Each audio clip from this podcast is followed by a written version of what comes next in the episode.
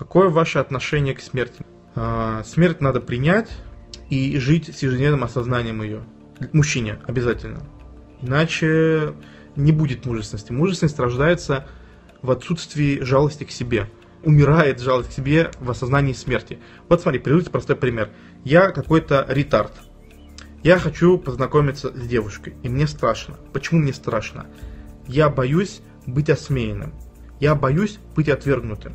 Почему мне страшно? Ты продолжаешь говорить, не вот поэтому страшно, поэтому, в конце ты приходишь к одному. Потому что мне кажется, что я буду жить вечно, этот позор будет заклемен на мне вечно. А прикол в том, что ты умрешь. Причем ты умрешь тогда, когда ты не знаешь. Скорее всего, пораньше, чем ты рассчитываешь. И будет ли какой-то смысл в твоем поражении? Не будет. Поэтому ты смело можешь делать, что ты хочешь. Ты все равно умрешь. Что терять-то? Я так думаю перед каждым боем. Каждый раз, когда перед тем, как выйти в ринг, выйти на ковер, я стою и просто говорю себе последнюю вещь. Сейчас я выйду на этот бой, я буду драться так, как дрался никогда. Я буду драться так, как будто когда прозвенит последний гонг, я умру. Не будет важно, как я выгляжу, не будет важно, что я сделал, не будет важно ничего. Важно будет только то, показал ли я все, на что я могу и победил или нет. И пошел, и вообще не страшно. Это, надо, это можно использовать везде, там, прыгнуть с парашютом, открыть какое-то дело новое. Прикол в чем? Ты умрешь. Все, это развязывает руки. Если ты умрешь, то чего бояться? Идешь и делаешь. Никогда никому не позволяй преуменьшать веру в себя, потому что это все, что у тебя есть. Неважно, что ты получишь от человека, если в результате общения твоя вера в себе, твоя уверенность в себе упадет, все остальное не имеет смысла. Ты это машина, у тебя может быть пушка нереальная, у тебя может быть, могут быть гусеницы, атомные бомбы, но если капитан мертв, корабль не двигается. И наоборот, корабль изранен, все потеряно, и остается только лобовая атака. Если капитан уверенно ее направляет, ты побеждаешь. Уверенность в себе это и есть то, что всем управляет. Если управляющий мертв, все, все стоит. Поэтому капитан покидает судно последним. То, что без него умирают все.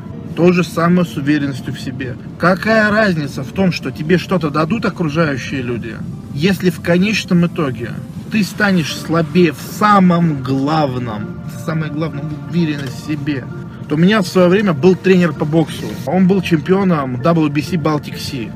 И он очень квалифицированный боксер и тренер. У него 20 профессиональных боев. Огромный опыт, у него филигранная техника. Но он начинал и заканчивал тренировку с обращения к тем, кто у него тренируется, мешки. И у меня техника, да, стала лучше. Но я выходил на спарринг в ринг и просто стоял, потому что я, я мешок, а мешок стоит, по нему бьют. Мы очень часто недооцениваем ту степень восприимчивости от окружающего мира, которая нам свойственна как биологическим единицам, потому что мы строим себя, свою самооценку, свое понимание только потому, как к нам относятся окружающие. Мы все это иллюзия, то, что мы какие-то обособленные элементы системы. Ни в коем разе. Мы все безраздельная часть системы. Какая будет система вокруг тебя, таким ты и будешь. Очень глупо надеяться на то, что на тебя это не работает, э, у тебя это не откладывается.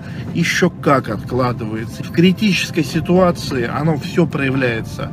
Самые важные вещи это у мужчины, соответственно, отношение матери, если мать боится за сына, если переживает, не уверена в нем, все, все пойдет по одному месту. У женщины то же самое, только наоборот от отца. То есть, как отец относится, боится ли, уважает, не уважает, все так и складывается с уверенностью в себе, с ощущением собственного достоинства. Нахуй таких близких. Какие они близкие, если они преуменьшают твою веру в себя? Это враги которые забрались к тебе в тыл. Жизнь одна, и она заканчивается. Знаешь, как обидно будет? Умирать и понимать то, что я столько всего не сделал, то, что просто был не уверен в себе.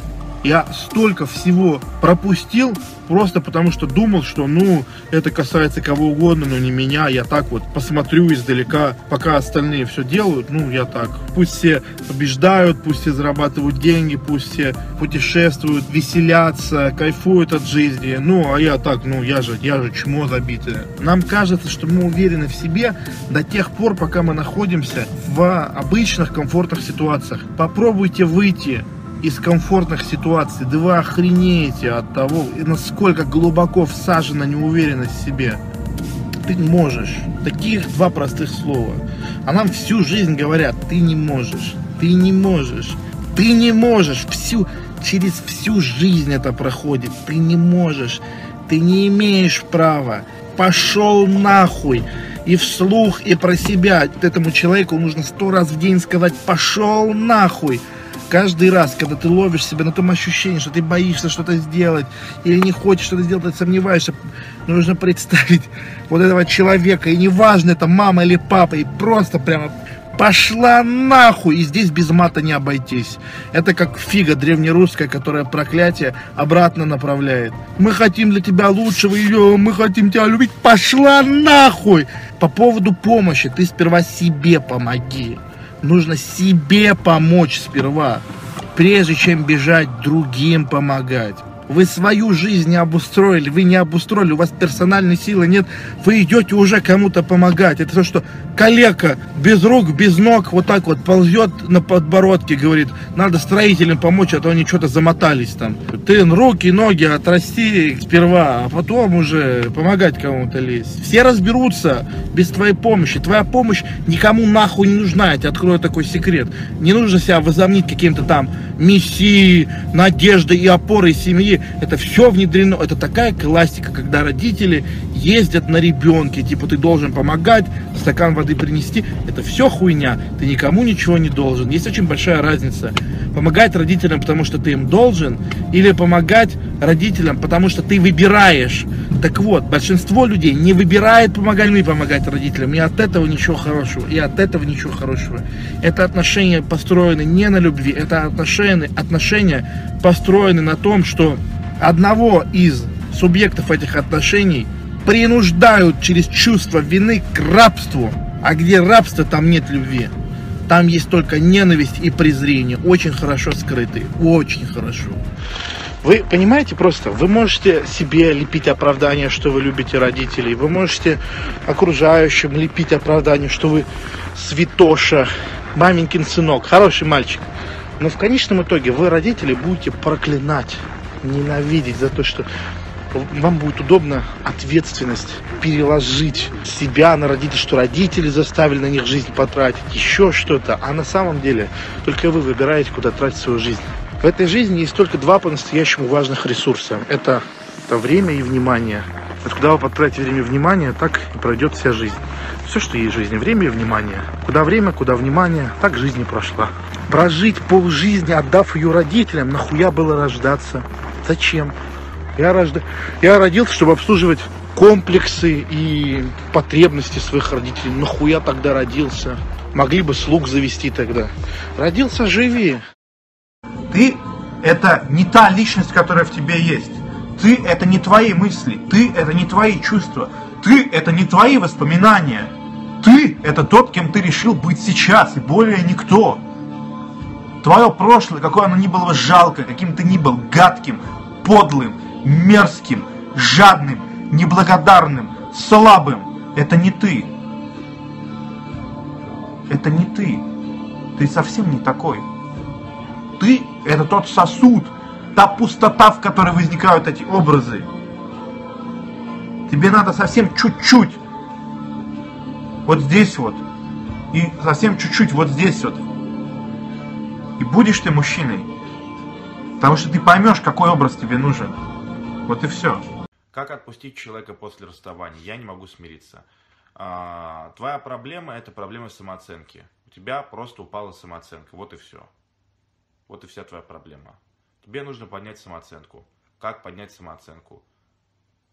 Делать, развиваться, раскрывать свой биологический потенциал.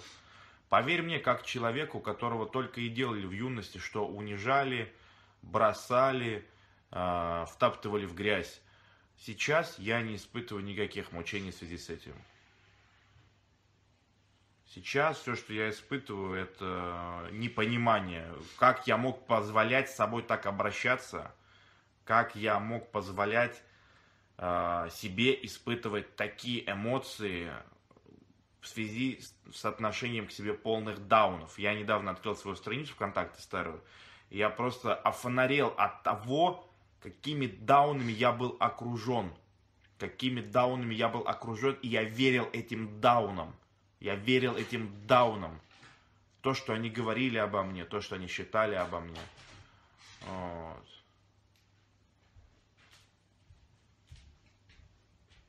Я реально просто открыл и просто прочитал, как я общался с своими одноклассниками, как я знакомился с девушками.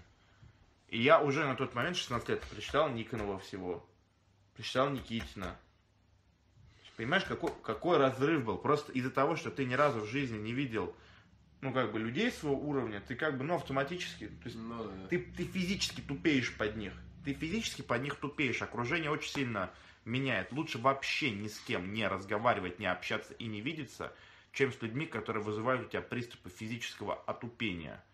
Приступы физического отупения. Как отпустить человека после расставания? Я не могу смириться. А, твоя проблема это проблема самооценки. У тебя просто упала самооценка. Вот и все. Вот и вся твоя проблема. Тебе нужно поднять самооценку. Как поднять самооценку? Делать, развиваться, раскрывать свой биологический потенциал. Поверь мне, как человеку, которого только и делали в юности, что унижали, бросали, э, втаптывали в грязь. Сейчас я не испытываю никаких мучений в связи с этим.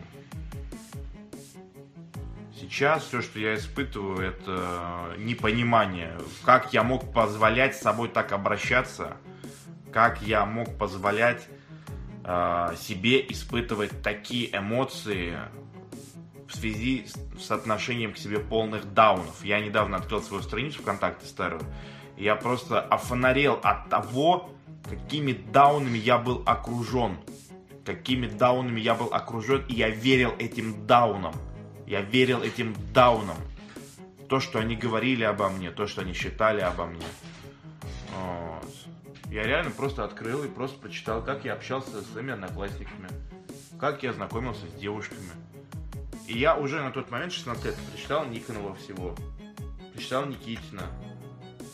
Понимаешь, какой, какой разрыв был? Просто из-за того, что ты ни разу в жизни не видел ну, как бы, людей своего уровня, ты как бы, ну, автоматически, то есть, ну, да. ты, ты физически тупеешь под них. Ты физически под них тупеешь. Окружение очень сильно меняет. Лучше вообще ни с кем не разговаривать, не общаться и не видеться, чем с людьми, которые вызывают у тебя приступы физического отупения. Приступы физического отупения. Чтобы ты понял, что такое смерть. Хочешь почувствовать, что такое смерть? Хочешь почувствовать? Давай попробуем. Тебе достаточно будет моего голоса. Ложись на пол. Ложись. Давай, давай, давай, давай, ложись, не би мозги. Прям сейчас ложись. И смотри глазами в потолок. Смотри. Смотри в потолок, в одну точку. Найди точку, смотри в нее. На полу, на спине. А теперь представь, что именно сейчас вот да, сейчас к тебе приходит ангел смерти и говорит, ну, браток, все, я пришла. Да, это ирония судьбы. В процессе упражнений, которые дал тебе Арсен, пришла твоя смерть. Инфаркт, инсульт. Пуля случайно из окна прилетела. Ну, извини. Все, что ты хотел, все, что как бы... Ну, извини, время пришло. И начинай плавно закрывать глаза. Вот прямо сейчас. Очень плавно, очень плавно, медленно. Это должно растянуться на минуту. Закрывай, закрывай и думай, как много ты хотел и не сделал. Сука. Ты хотел запустить проект. Ты, ты хотел сказать маме, что ты ее любишь. Блять, я вообще хоть раз сказал маме, что я ее люблю. Ебать, я завел детей. Я видел внуков а я достиг тех целей, о которых мечтал. Я, блядь, вообще хоть что-то сделал за свою сраную никчемную жизнь. Глаза закрываются. Закрывай, закрывай глаза. Постепенно, постепенно, все больше закрывай. Закрывай, закрывай, закрывай. А ангел смерти говорит, ну, браток, извини, ты отъезжаешь, закрывай, закрывай. Уже остается маленькая щелочка, маленькая щелочка. Она закрывается. Ты уже почти ничего не видишь. Глаза закрываются. Вот она смерть. Это последние моменты твоей жизни. После этого ты больше ничего не будешь чувствовать. Тебе осталось 15 секунд в этом мире. Глаза закрываются все больше. Вот оно. Ты больше никогда не будешь чувствовать жизни. Это конец. Черная дыра – это забвение. Это хуже, чем что угодно. Это хуже, чем любая боль. Это смерть. Теперь резко открывай свои глаза, блядь, нахуй, на полную вот такую вот шару ебаную. И подумай, как это не охуенно умирать. И пойми меня правильно, пожалуйста, ты умрешь, блядь, и я умру. И не факт, что 80 лет. Не факт, что завтра, послезавтра. Как тебе жить с такой информацией? Как тебе жить с таким ощущением? Когда глазоч... гл...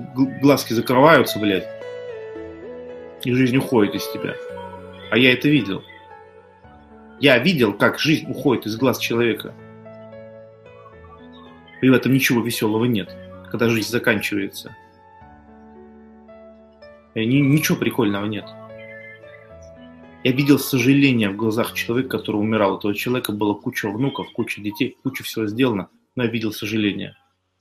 Потому что на смертном одре, когда он остался один один самим собой, он честно себе признался, что он проебал. Он мог гораздо больше. Он мог гораздо лучше. И это реально ужасно осознавать, и это не хочется повторять. Не хочется это испытать. Самый свой последний момент. Когда ты сядешь за компьютерную игру, возьмешь рукой за свой член, будешь опять откладывать свою жизнь. Подумай об этом. Как охуенно ты будешь вспоминать о своих юных годах, как ты классно дрочил хуй, сидел за компьютерной игрой, нихуя не делая, смотрел тупые ролики на YouTube, прочее дерьмо. Вот это это и есть. На сегодня все.